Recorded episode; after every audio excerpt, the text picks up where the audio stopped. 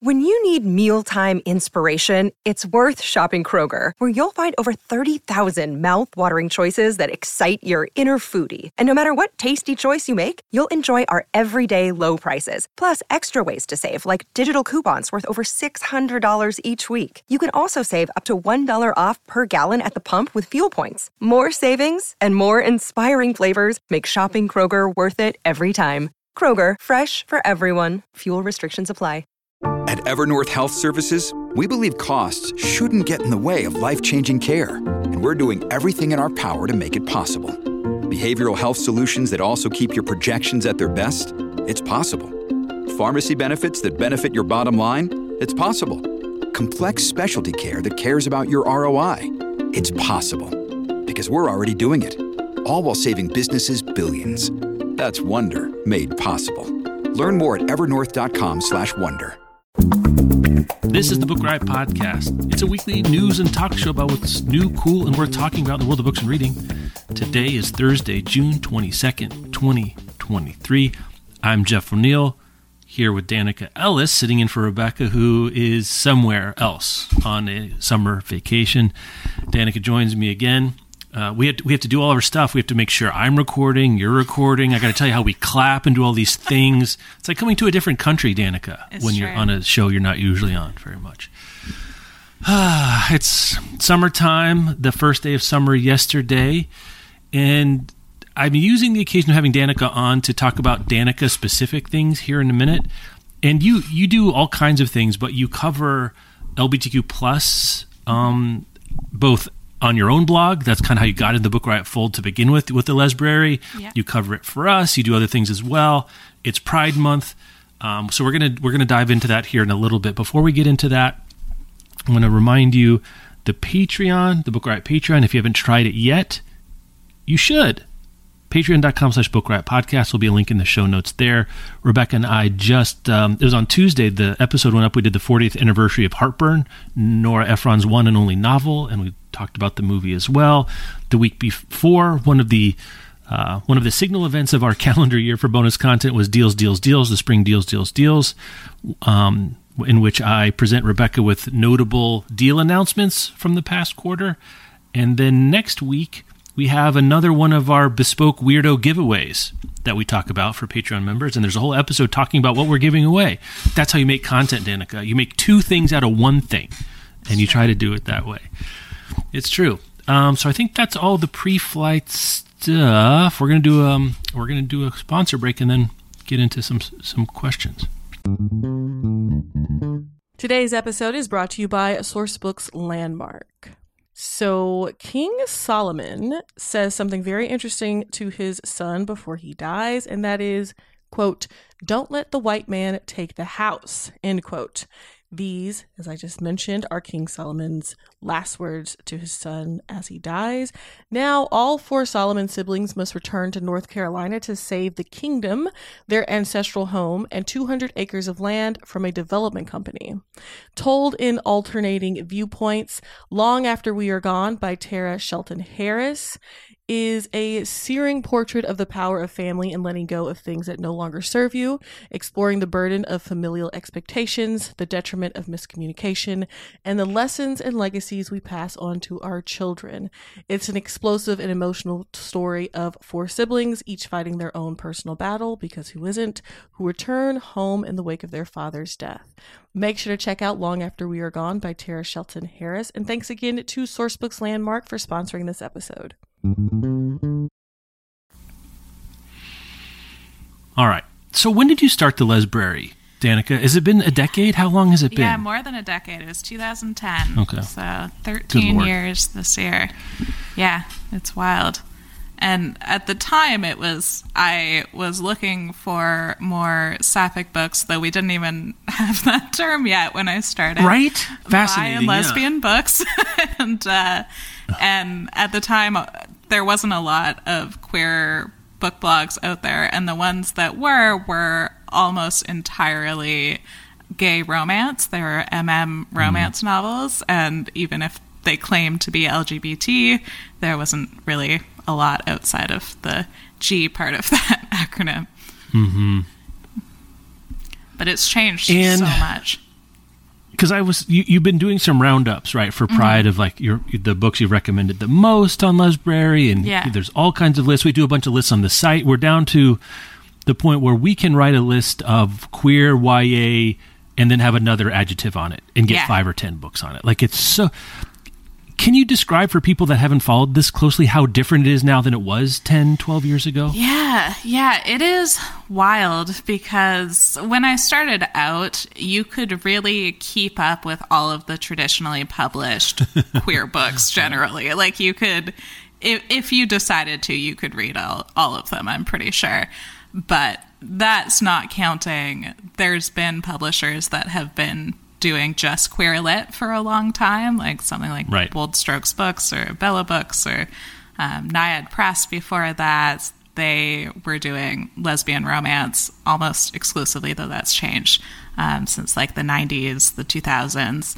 But there used to be a big divide between that and traditional publishing. And now there's so much more, um, which is amazing. It's a really great problem to have that I cannot keep up with, even the ones I'm most Yeah. interested in anymore.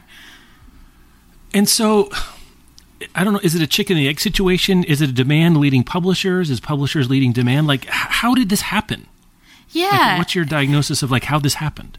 It definitely seems like it has correlated with greater acceptance and inclusion, but hmm.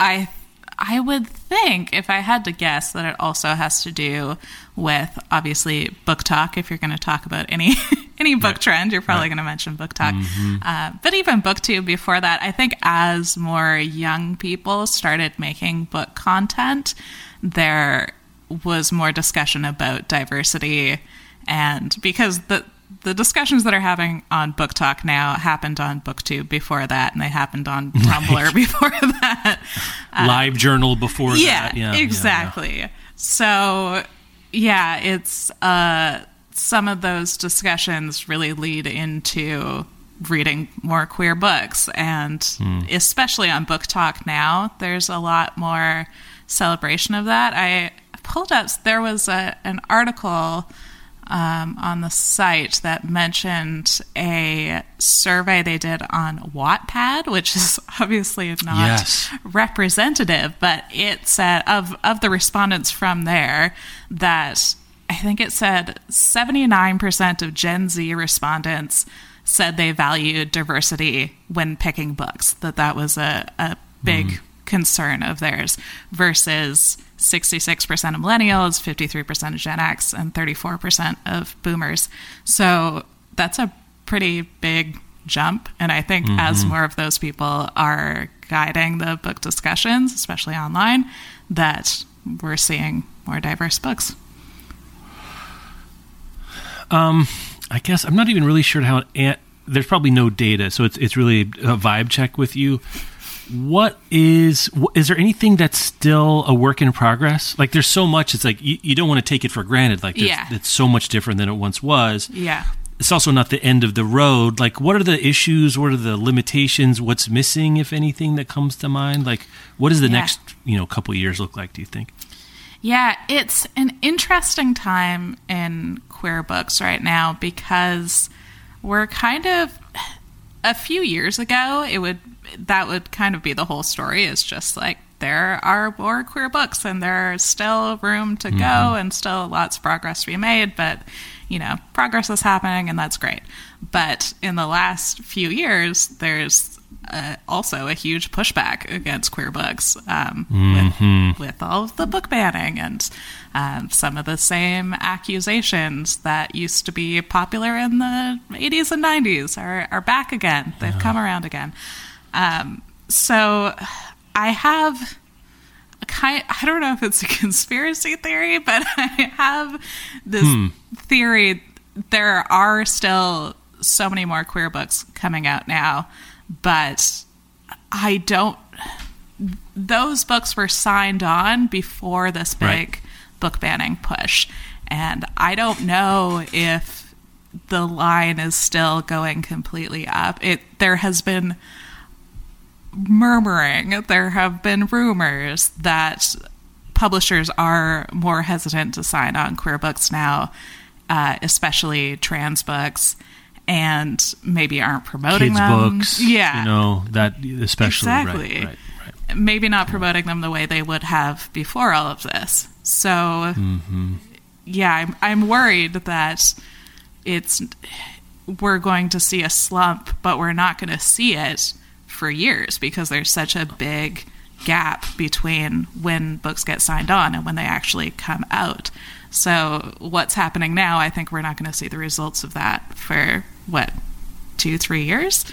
Yeah, yeah. It's kind of like the writer's strike, right? Like, it's well, there's still TV and movies coming out now, but like, well, you got to wait two years because the lead time can be so long, and people Yeah, exactly. and But in general Yeah, terms, there's definitely sapphic books, especially, have made such huge strides. I think, and I've talked to uh, Dahlia Adler, who runs LGBTQ Reads, which is a great Mm-hmm. resource.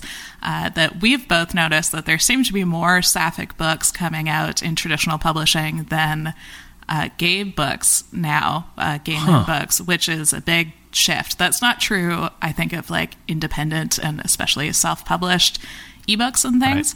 But in terms of traditional publishing, sapphic books have made huge, huge strides, which is great. That's but so interesting. that's not necessarily true of trans books and other books in the uh, queer umbrella, so asexual Right. representation or all the many, many other um, identities have still very few books to choose from. Like if you're looking for intersex books, you're still you could probably put a list and have all of them on it at this point.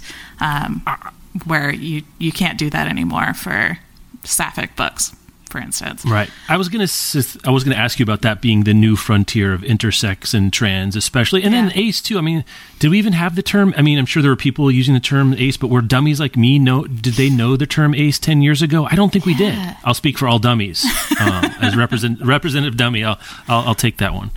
Yeah, it's definitely, I think we're becoming more aware of identities outside of just gay, lesbian, bisexual.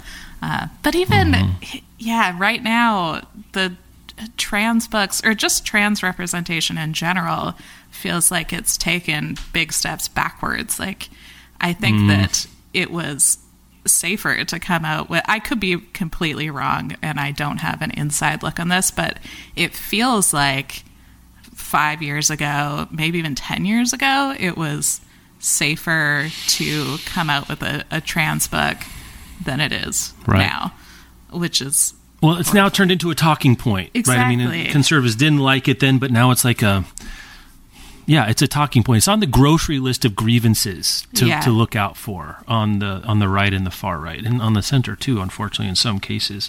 yeah. I mean, I, I was just kind of doing a little bit of a survey myself because I don't know, you know, at what point does something qualify as an LGBTQ plus book? Mm. Does it need one character or more characters? right.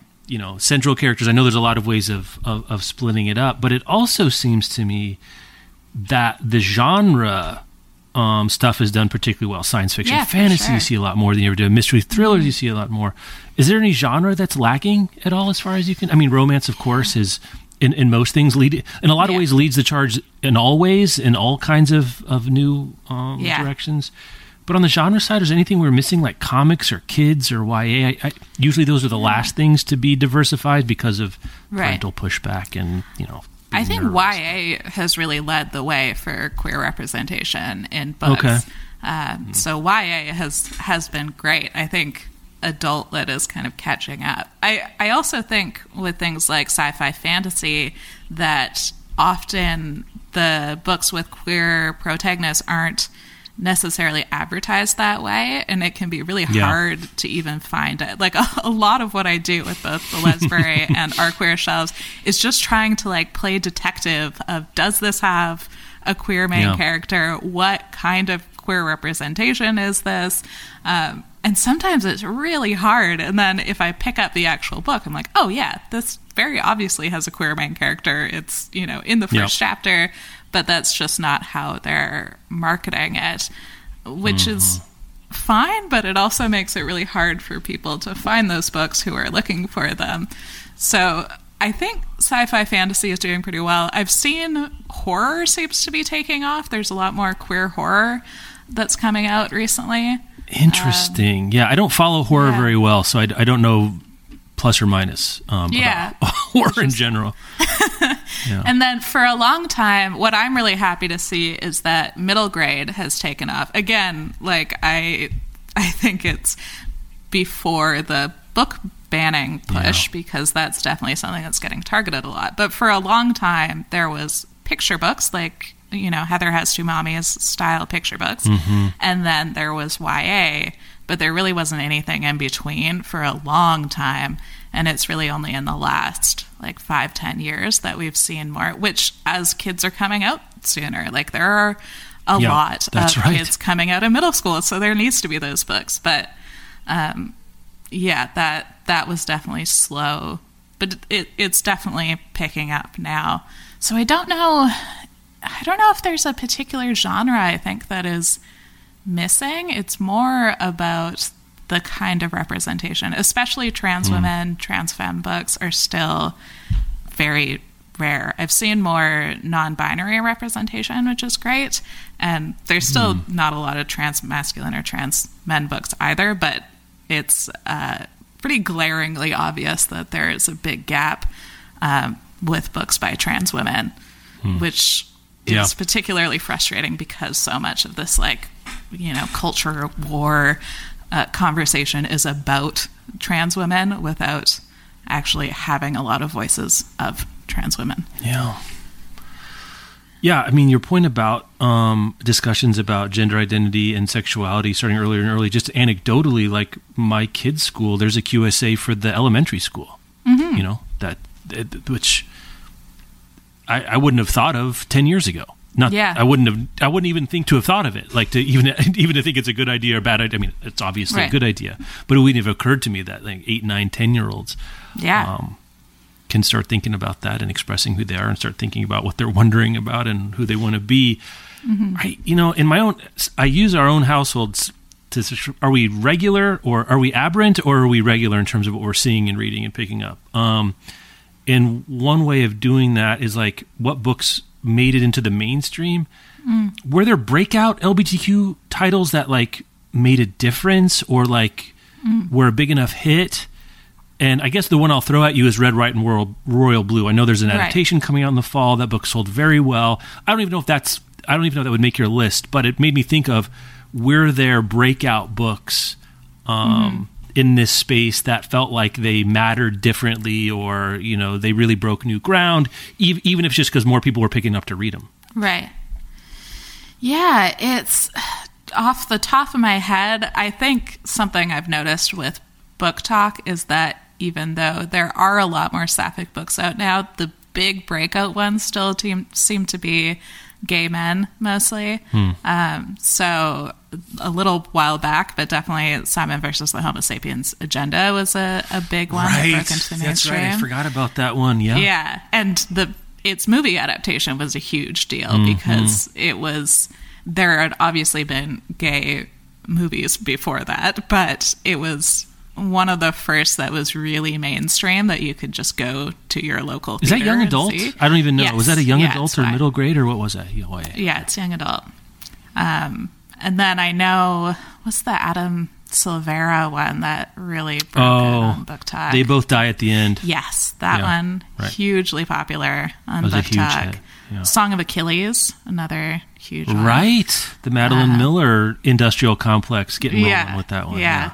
so I, Hmm. there haven't been a lot of um, queer books outside of gay books that have exploded in that same way. There have been ones that have been really popular, but not quite as popular. I remember in 2020, um, Cinderella's Dead. That got a big think I know that one. spike because I think it came out at the same. If I'm remembering right, it came out during the same time as the George Floyd protests and around Pride, and a lot of people were putting out queer black reading lists. And they that was near the top of the list, and I remember it, it sold out like immediately. Um, if if I'm remembering that right because it's been a few years now. um, But yeah, that that was really popular at that time. But there's a particular sort of popularity with things like Song of Achilles, Red, White, and Royal Blue that is hard to replicate with trans books, with queer women books. Uh, which is a little, little bit sad. Hopefully that changes. Yeah, hopefully we'll. Well, and I and I don't know if you've read or listened to it or have been if if there's I haven't seen much discourse and maybe I'm in the wrong I'm sure I'm in the wrong channels and I need to figure out something else. Discussion around Pageboy, Elliot Page's memoir. Yeah. Um, I picked it for um, on first edition. Rebecca and I picked it for the It book of. Oh, now I can't remember. I think it was for no, no, yeah, for June. We recorded the July one before she went out of town. For June, that seemed to me a signal work. Um, the most Yeah. famous trans man in the world? Question mark. I'm not really sure. Has been certainly a lightning rod. Um, yeah. for a decade now. Is that a watershed? Is that is that important, or how is it important? Like, what's the Yeah. reception or or you know take on Pageboy been? It's definitely gotten more mainstream coverage than almost any queer book. I collect Yeah. links for both Lesbrary and our queer shelves, and so I, I follow queer book coverage pretty closely. And it's, yeah, the kind of book that's going to be mentioned in like the New York Times, uh, which is definitely not true of most queer books. I ha- it's hard for me to get a sense. I know it's a bestseller because I do the the Yep. bestseller list. Yeah, that's right. Yeah, you also follow that. It sold very well. I think I think Rebecca and I were right, by the way, to call it the book for the month. But oh yeah, um, I think that's right. it's it's hard to know. It it felt like it know hasn't really. Ha- I don't see a lot of Yeah. pull quotes. I'm not seeing a lot. I mean, I, I listened to it, and I think it's intentionally. I think I used the phrase with Rebecca that there's a sort of a Jackie Robinson element of like trying to be above reproach and being very careful, which I totally understand Right. but it hasn't i don't know outside of like i guess um talking about having relations with kate mara it was Right. a lot of quieter moments and internal stuff and much less gossipy hollywoody i don't know what i don't know what i was expecting but it doesn't seem like it's really have traction in terms of oh my god you need to read this and i don't Yeah. it could be bias there's always that but even on a content level it just doesn't lend itself to that like the spare kind of discourse it just doesn't lend itself to that Yeah, I'm not. It's hard to get a sense because it's still it just came out, but That's I'm- true. I'm not getting the like gut feeling that it's really breaking out in the Mm-hmm. in a huge way. Like it is going to sell a lot of copies because it's a celebrity memoir from a very well known figure, but. Yeah, I can't tell now if it's going to have a long tail. I'm not hearing it talked about the way that Yeah. uh, I'm glad my mom died was talked about. Right. Right. And it's hard to compare to something like that or spare Yeah. because outliers are outliers for some reason, but this had all the makings of maybe it would be an outlier. Yeah, I haven't read it myself, but Mm-hmm. uh, we just had a post go up on the site about how it's written in a non-linear way, Yeah. which is um, pretty common for trans memoirs and for queer Mm-hmm. literature in general. But I think that might also make it a little more difficult to be That's an interesting point. Yeah. yeah, a mainstream hit because it doesn't it sounds like it doesn't really guide you through the No. transition journey that a lot of people want to you know voyeuristically see um, which obviously is very valid not to do but yeah i'm not sure that it's going to get that same voyeuristic um, popularity I think that's a great point. It is organized, and I listened to an audio, and this is this is hard to know. On one one of the shortcomings for me on audio, at least, it's hard to follow structure that's mm-hmm. unusual, right? And he seems to, or I don't even know how to describe it. It's anecdotes, and they move back and forth in time, and sometimes there's like little mini themes that are followed throughout times. I'm not sure if it, ha- it has an emotional organization or a psychological mm-hmm. organization. I wasn't following it enough at the time, and maybe if I had a print book, I could I could see more easily. But it is not a quote unquote hero's journey kind of very Yeah. simple story. It doesn't follow like an Aristotelian. And then I was walking along one day, and I realized I was a man, and this Yeah. then this happened, and then this happened, and Um, it's pretty interior and spends as much time, maybe more time, frankly, talking about the six weeks he spent learning about sustainable agriculture in the middle of Oregon as he does about the actual, you know, transition process, Right. which I think is fascinating. Um, I, I think there's a message within that, which is this is Yeah. this is part of I am, but not exclusively who I am, and, Yeah. and that's what his experience is. And I think most people like that. But there's a way of writing this that you could take the same material and made it much showier, and I think it's interesting that it didn't do that. Yeah, that makes sense. Yeah. Um, I guess that kind of kicks me into the first link. Um, the, Right. the headline is Despite book bans, LGBTQ plus fiction sales soar. This is a piece in The Advocate by um, Adam o- Orion, Adam Chishesky. Boy, that's a tough one. One one of those CZ names. There's a link in the show notes. Um, and here's the eye popping stat for me. This is from Circana, which you know all the book sales stuff you got to take with a grain of salt. There's no there's no solid ground, so they're all kind of equally invalid and valid. In terms of t- between May 2022 and May 2023, 6.1 million LGBTQ plus fiction books were sold. That's an 11% increase from the previous 12 month period. And when in period when book sales are down, that's even better, right? Book sales are mm-hmm. down 8 to 9, 10% per year. But the eye popping one to me is a 173% increase since not since you were writing the Lesbrary in 12 years ago, mm-hmm. Four years ago in 2019. Yeah. That is enormous. yeah. That's enormous. Yeah. And it's I. TikTok. I mean, that's our base case for this. Is It's that what we're really a good saying? Guess. yeah, yeah, it's interesting uh, trying to get a sense of what these titles are, what they have in common, where this growth is coming from. It's hard to really hmm. see. They mention romance, but also a lot of other genres. It says spans fantasy, thrillers, sci fi, horror, and social situations, which I didn't know was a, a genre. Are there books that aren't about social situations? Just as like a person sitting, in a alone, sitting in a room. yeah. That's my life story. Actually, it's subtitled "Sitting in a Room Alone." Unsocial situations. Um, yeah, I I don't love the framing of this. I don't know. Right. The despite book bans. Yeah, I don't know how they Mm-hmm. relate. Um, uh, book bans are are always a bad thing, especially the book bans that are happening right now that are trying to suppress access to queer books. I don't I don't know how they interact with the sales situation. I would think that they don't actually have a lot to do with each other because if it's BookTok that's driving these, then it seems like that would have happened regardless. Yeah. Well, sales and access are two different things. Like Kelly's Yeah. talked about this, right? Like, you know, books not being the libraries for eight year olds to pick up is different than a 22 year old reading 11 um, queer romances over the summer. Yeah. Mm-hmm. That's great to do that. But that's.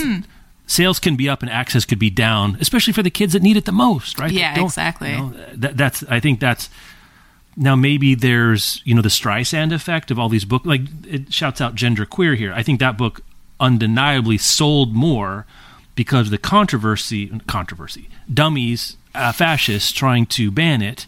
Yeah. But is that good? No, it's not good. we Yeah. want more people to have access to it. So there's there's a I don't know how to even to, to describe that. I think it's good that it got publicity and a lot more people are picking it up, Mm-hmm. but it's very bad that it's getting taken off the shelves and being challenged. And Yeah. like you said, I, is this going to hold for the next two years? Um, Yeah. I don't know. I don't know the answer to that.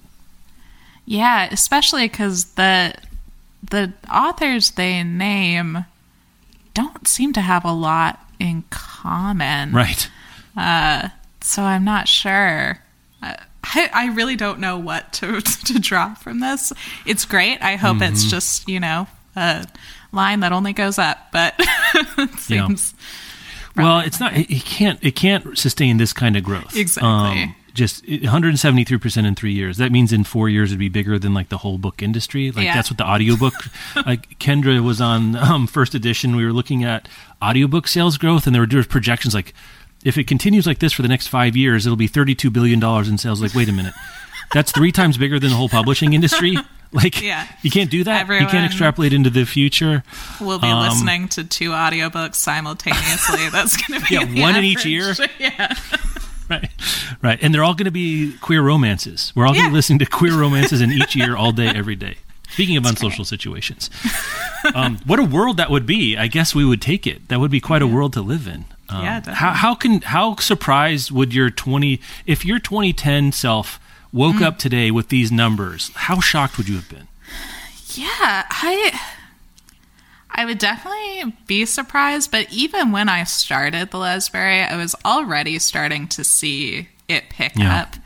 I think as you know, the bookish social internet got bigger, queer books grew along with it. So Hmm. that was the beginning of that growth. But yeah, I think I, I would be surprised, but also not that surprised. I Okay. I mean, I feel like it's obvious you should be reading more. right, right, right. Finally, right, right. everyone's caught up. Right. Check out the universe came over to my side. Welcome to the club, universe. We're all right together now. Um, so, I mean, it continues to be one of the strongest. It is, you know, out. It's not a genre; it's an area. It's a section of the publishing world, but it's stronger than everything else. You know, if you just take one, it's like that in audiobooks. That's what Yeah. it is, um, which is fascinating to see. Um, anything else from this piece, Danika? Before we move on with the rest of the yeah, not that jumps out at me. Yeah. I'm going to move down because you're Canadian too. Yeah. And so we're going to do a Canada story. Yeah. Do you have any relationship to Indigo as a entity? Can you tell Oh, me what yes. Canadians think of Indigo? Please, please tell me. Give me um, cultural coverage on the um, mental model Canadians have of Indigo. You get to speak Well, for all Canadians now. I worked for Indigo for five years, four years, I I didn't realize think. it was that long. Okay, Yeah. so you got an insider of baseball. I know you did. Yes. So I don't know what Canadians in general think. It depends. Yeah, actually, maybe the wrong person to ask. You're too Yeah. close to it. Yeah. The right. thing is that Indigo has, if you're not in Canada, you might not realize that it's kind of Right. gone through different iterations. So I worked for, when I started working for Indigo, it was for a bookstore called Smith Books, which I didn't even know was under the Indigo umbrella.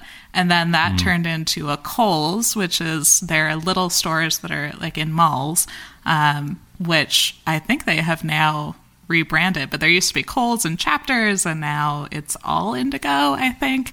Um, but the chapters were, at least here, there's like a big chapters. They have lots of just kind of fun, trinkety things. You can go in Yeah. and get a, a really nice blanket, and you can get candles and whatever. And it was very much like, even if you weren't a reader, you were likely to mm-hmm. just go in and pass the time there. It was just kind of a, a nice little lifestyle store that also was a bookstore.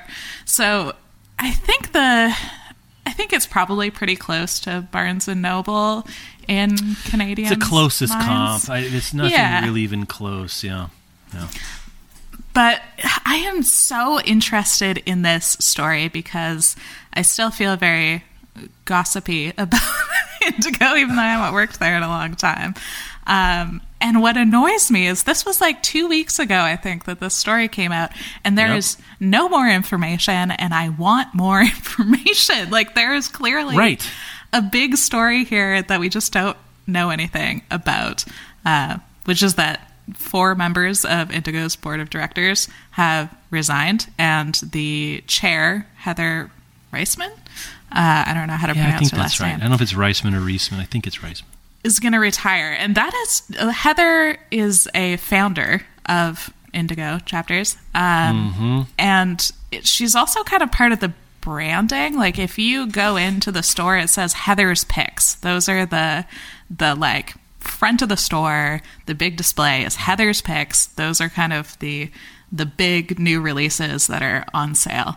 So the fact that she's leaving is pretty dramatic. She's been here for the entirety of the company. Um, and we don't really know why. Why? We don't have any financials. There's nothing. No. It's a real because Heather. I mean, I I have followed Indigo because I think it's interesting, and also they had the ransomware attacks and they had the format change, and Mm-hmm. you know, and especially longer ago in the Book Riot podcast history we're like, our bookstore is going to stick around. Indigo was pointed to as like, look what Barnes and Noble could be when Right. Barnes and Noble is really struggling. And now the worm has turned. Barnes and Noble is Yeah. like strong, strong, and Indigo looks like it's really down for the count. You know, Len Riggio retired; they got sold. I'm trying to think. My sense of Heather Reisman's or Reisman's relationship to Indigo, there's not an equivalent. It's not like Bezos and Amazon. Yeah. Bezos wasn't like Jeff's picks on the on the front page of Amazon books. It'd be like if Reese Witherspoon founded Barnes and Noble. Like that's the closest thing I could come up with. Like Yeah. she herself is a part of the brand and moved units and seemed Yeah. like a real book lover. I will say that I think the vast majority of Canadians have no idea who Heather of Heather's Yeah, pick yeah, is, but but it is part of the branding. the The thing that definitely jumped out at me from this story um, is the person who was brought on. I think it was during 2020 as part of Mm-hmm. uh, to help with the DEI initiatives has left quote because of her loss of confidence in board leadership and because of mistreatment. And that's the same time that a whole bunch of other people left and that Heather is resigning which sounds like something happened. Um, but I don't know what that is Loss And nobody seems to be in board leadership and because of mistreatment. This has, um, I think I can explain this with three letters. It's called the three letters are NDA. I feel like something happened, and Yeah. some agreement was made, and we're not going to hear anymore. Um, yeah I that's really remember that it, Indigo did worse during the pandemic than like Barnes and Noble did, Hmm. um, and some other independent bookstores did, and I never really figured out why um, that might have been the case. So this is pretty. Di- this is for for getting no information. It's pretty dishy. um, Yeah. To see what's going to happen here. Uh, so anyway, we're going to keep on. So thank you so for our Canadian correspondents checking in to register that this is interesting and we know nothing at the same time. Yeah, Welcome to exactly. Bookstash. I'm still Yeah. still watching, still hoping something will come out. Because are they going to have like a big pivot after this? Are they? I Mm-hmm. don't know. Because that I, don't- I just haven't really seen a story like this in the the book world of just such a dramatic exit of so many people at once, Yeah. and I don't know what that's going to look like going forward. It, is it going to look exactly the same, except it's not? Or are they even still going to have Heather's picks and there's just no Heather? I don't know. That would be extremely awkward. Very. Well, just so you know, Indigo, Danika's available for Danika's picks. Um, That's true. It'll be all queer books. It'll be great. But, you say, know, you're, you're going to move this is some the units. time. Yeah. It's very Um, popular. It seems to me that again, it doesn't seem like it's a we're doing so badly we need a change of leadership here. It seems like this is some interpersonal HR related Yeah. thing. I'm just speculating. I know nothing. It has all it has all the hallmarks of being the cleaner something like this is on this level, the messier it tends to be. If this was Indigo's going to go into bankruptcy, or we're taking out a loan, or we're being sold, Right. we'd get all that information. We would just get more of that. Um, this seems very inside the boardroom, and the, the more inside the boardroom, what we learned is from Succession is inside the boardroom is always neat and tidy, and everything goes fine, and everyone's cool, and uh, it works out well for everyone in the end. All right, I'm going to do our second sponsor break, and we're going to do a couple more stories, but then we got to get out of here. Yeah. Um, Amazon's best books of the year so far. I, I put this on largely. I mean, it's Amazon's books best books of the year, but in striking contrast to Barnes and Noble's Yeah. very specific categories, this is much more straightforward. There are an editor's personal favorites section, which I kind of like, where you actually see some of the names of people that picked this. Um, the number one pick of the year is "Hello Beautiful" by Ann Napolitano. Anyone who listens to the show knows I was very whatever about that book. I, I didn't get it. I didn't get Oprah's embrace of it. I don't. This is not just most popular. This is the Amazon editor's number one pick. I missed it. Sometimes this happens. Not for me. Um, but other than that, there's some books we have talked about. All the Sinners Bleed, The Wager, Age of Vice, Emily Henry's Happy Place, Covenant of Water, uh, Small Mercies, Hang the Moon. If you've been following It books, how did we do, Danika? Rebecca and I have been mm-hmm. killing it. A lot of these are here. I don't know. Any reaction to this list? I'm not. Gonna, I don't have too much to say about it other than Yeah. Hello, beautiful. Really, people? Okay, all right. Yeah, there's some pretty obvious ones. Um, and then some I actually haven't heard of before and really hmm. don't know anything about. You have to be prepared to die before you can begin to live. I hadn't. I didn't mm. know anything about that one either. know anything about that. Wayward. Um, so the S- Symphony of Secrets. I haven't seen that one before either. So that's kind of fun that there are some in the the top twenty that I haven't seen, but honestly, not not a lot that jumps out. A lot of bestsellers. Other than that, um, it's it's a nice variety. That's not, you know. It's not all white anymore. That's another change in the last. I mean, 10 th- years. that's another world that has changed. Rebecca and I have talked about this. There's a, there were, in 2010, you could have gotten a list of the 20 books of the year so far and been 0 for 20 for Yeah. non-white people. That that was very possible. Um, yeah. I don't see it's. It feels very expected. And Yeah. I think my expectations have gone up over time. It's not disappointing, but it feels Mm-hmm. very. Paint by numbers is strong. Congratulations, to all these people. But it's like Poverty by Matthew Desmond next to Yellowface, Right. next to Romantic Comedy by Curtis Sittenfeld. It's like, you know, I'm not going to get out of bed for this list. Yeah. this It's interesting. They also have best books by category. And Mm-hmm. when I first clicked this, I accidentally went all the way to the bottom, and there's 278 total best books of the year so far, which is just a lot. Well, in Barnes and Noble, top. we talked about having the same problem. It's like you have 50 lists of three. Yeah. This at least does give you the top 20, which I yeah. there are so many books that I do want this still. And I think people do want just give me the hits. I don't Mm-hmm. Yeah. need to go through 17 lists of four books apiece, each with a subsection. And I'm not sure people read this way. I mean, maybe some Mm. people do, but I think the kinds of people that are going to Amazon for a best books of the year list maybe aren't drilling down to Right. the teen and young adult of this.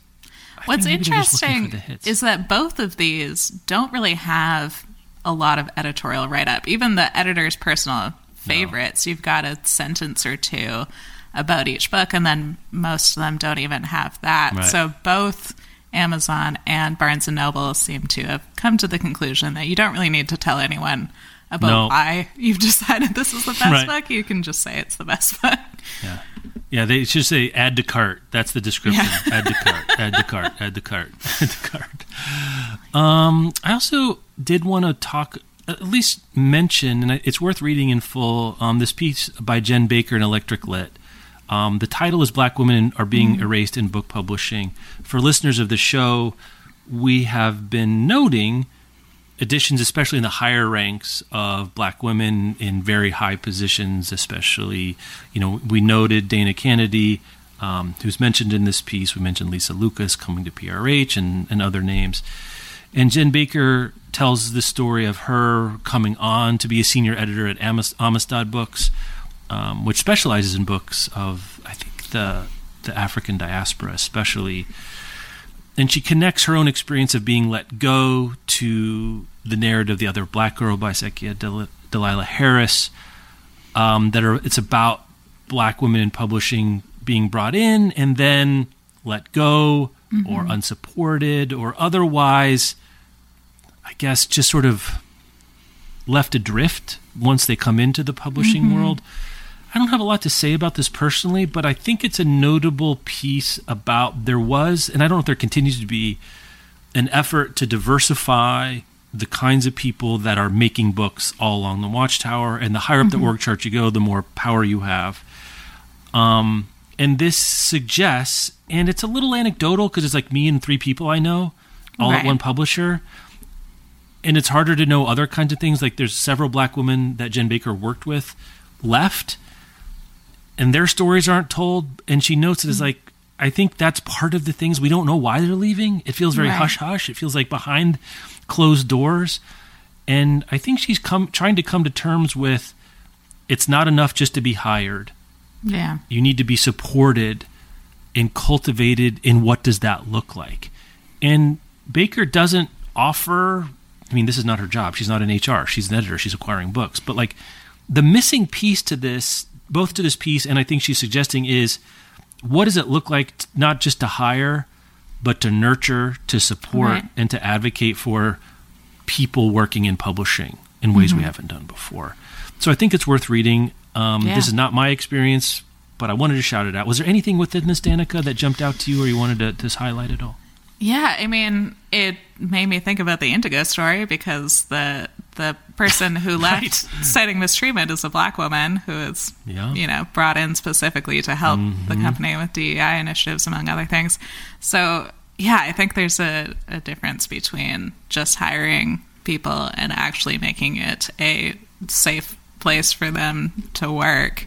And it's it's one of those things where it needs to be you need to have people represented in all levels of the company, but that's not in a quick fix. It's a lot easier mm. to hire a black editor than it is to bring in a black CEO, you know, suddenly to just switch the management positions. So, yeah, Yeah. it doesn't, it's frustrating because I feel like I just keep going back to those 2020 promises that a lot of companies made. Right, And right. h- how we're seeing that, you know, some of those things they just quietly stopped doing, and some of them were implemented in a way that wasn't effective or responsible. That, yeah, you, you hired these people, but then you were still it was still a racist company to work for, or your ideas were still devalued, or it, a million different ways that um, it can be really difficult working for these companies. Right. Um, yeah, when you're supposed to be the representative. Uh, well, like you're you yourself just being hired is supposed to solve a systemic problem. Yeah, the, the pull quote for me is like once you this is this is Baker's language. Once you have your marching orders to quote unquote bring in books, or more specifically quote unquote bring in more books by black authors, there's an ellipsis after the mandate, and it may Mm. translate into lack of strategic support for those authors in their books. So like one of the theses Right. here is like I was brought in to do this thing that needs to be done because of systemic racism and a legacy of bias in the publishing industry. Mm-hmm. But that commitment sort of ended with we hired a, a black woman, a competent black woman, Right. a, a, a well educated one, a very qualified black person, mm-hmm. but they're supposed to parachute in and because they're a black person, fix Right. all the crap. yeah, with And no that seems resources. unfair.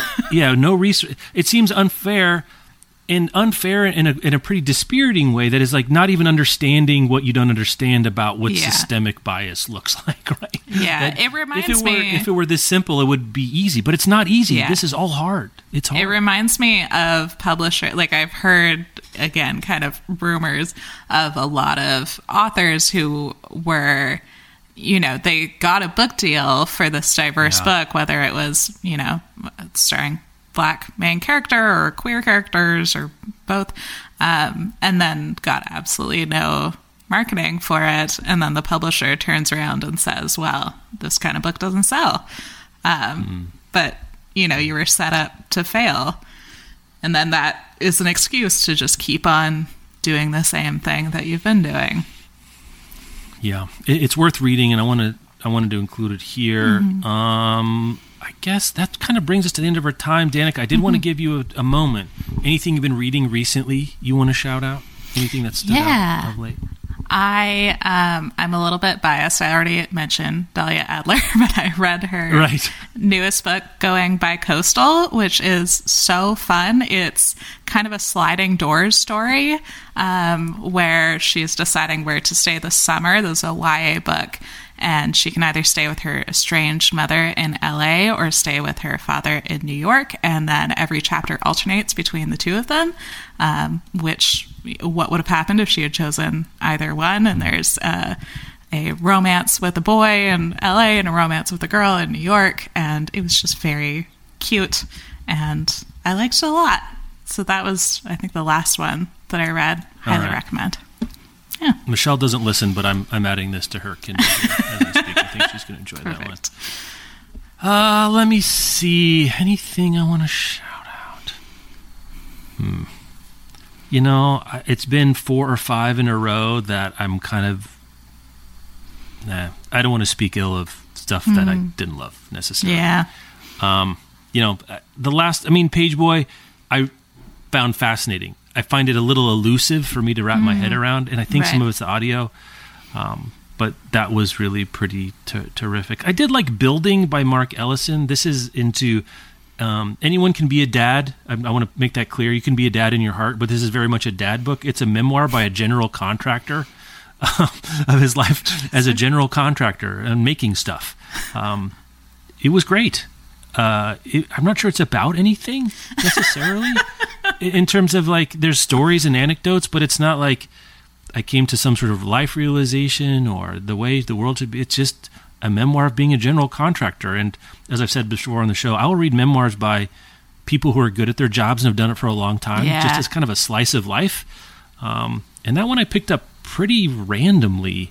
Um, so that one I saw as well. Um, also, d- to keep updates, I know people have been fascinated to hear about sprayed edges in the Fourth Wing by Rebecca Yarros. Um, you cannot buy the book now. It's completely off the top 50 of the hardcover fiction list because there are no copies to be had. So if you've got one, you know, download that eBay. Get get eBay on your phone. I wonder what they're. You know what? I, I'm joking now, but I should go see. I'm sure people are trying to move Yeah, I wonder because there it was the. It was not a small print run. Like they really No. were pushing. As far as I know, it seemed to have a big marketing budget. I was seeing it all over BookTok in a I deliberate way. I did a little bit of the math just in looking at the in in terms of what um, NPD BookScan scan Mm-hmm. was reporting on sales. I think it may have had a hundred thousand print run because you could see like the Wow. first two weeks it was like fifty and then twenty five and then twelve and then five as it like Yeah. And I was like you add those up those are all the hardcovers they're gone they're gone now and just today the cover of the next book was revealed. Um, Hmm. I, maybe could you print some more of the other ones? Did uh, now they're going to spend two hundred and fifty? It's kind of like, uh, are we in a Beanie Baby situation with sprayed edges? Like at the beginning, like everyone's they're going to be worth something. The next one's going to come out with a five hundred thousand copy print run, um, and move them all along. So I, I don't know. It's it would be the story of the summer if you could even buy the damn thing, but you can't. I mean, I don't know. What a strange situation. Yeah, it is weird. I there's been talk about are we going to change sort of the the format of how books come out? This idea of like a collectible version instead of just a hardcover. If you're going to have a big expensive thing, at least make it a pretty big expensive thing. Uh, Right. Which this almost sounds like. I wonder if we're going to see more doing the same format later.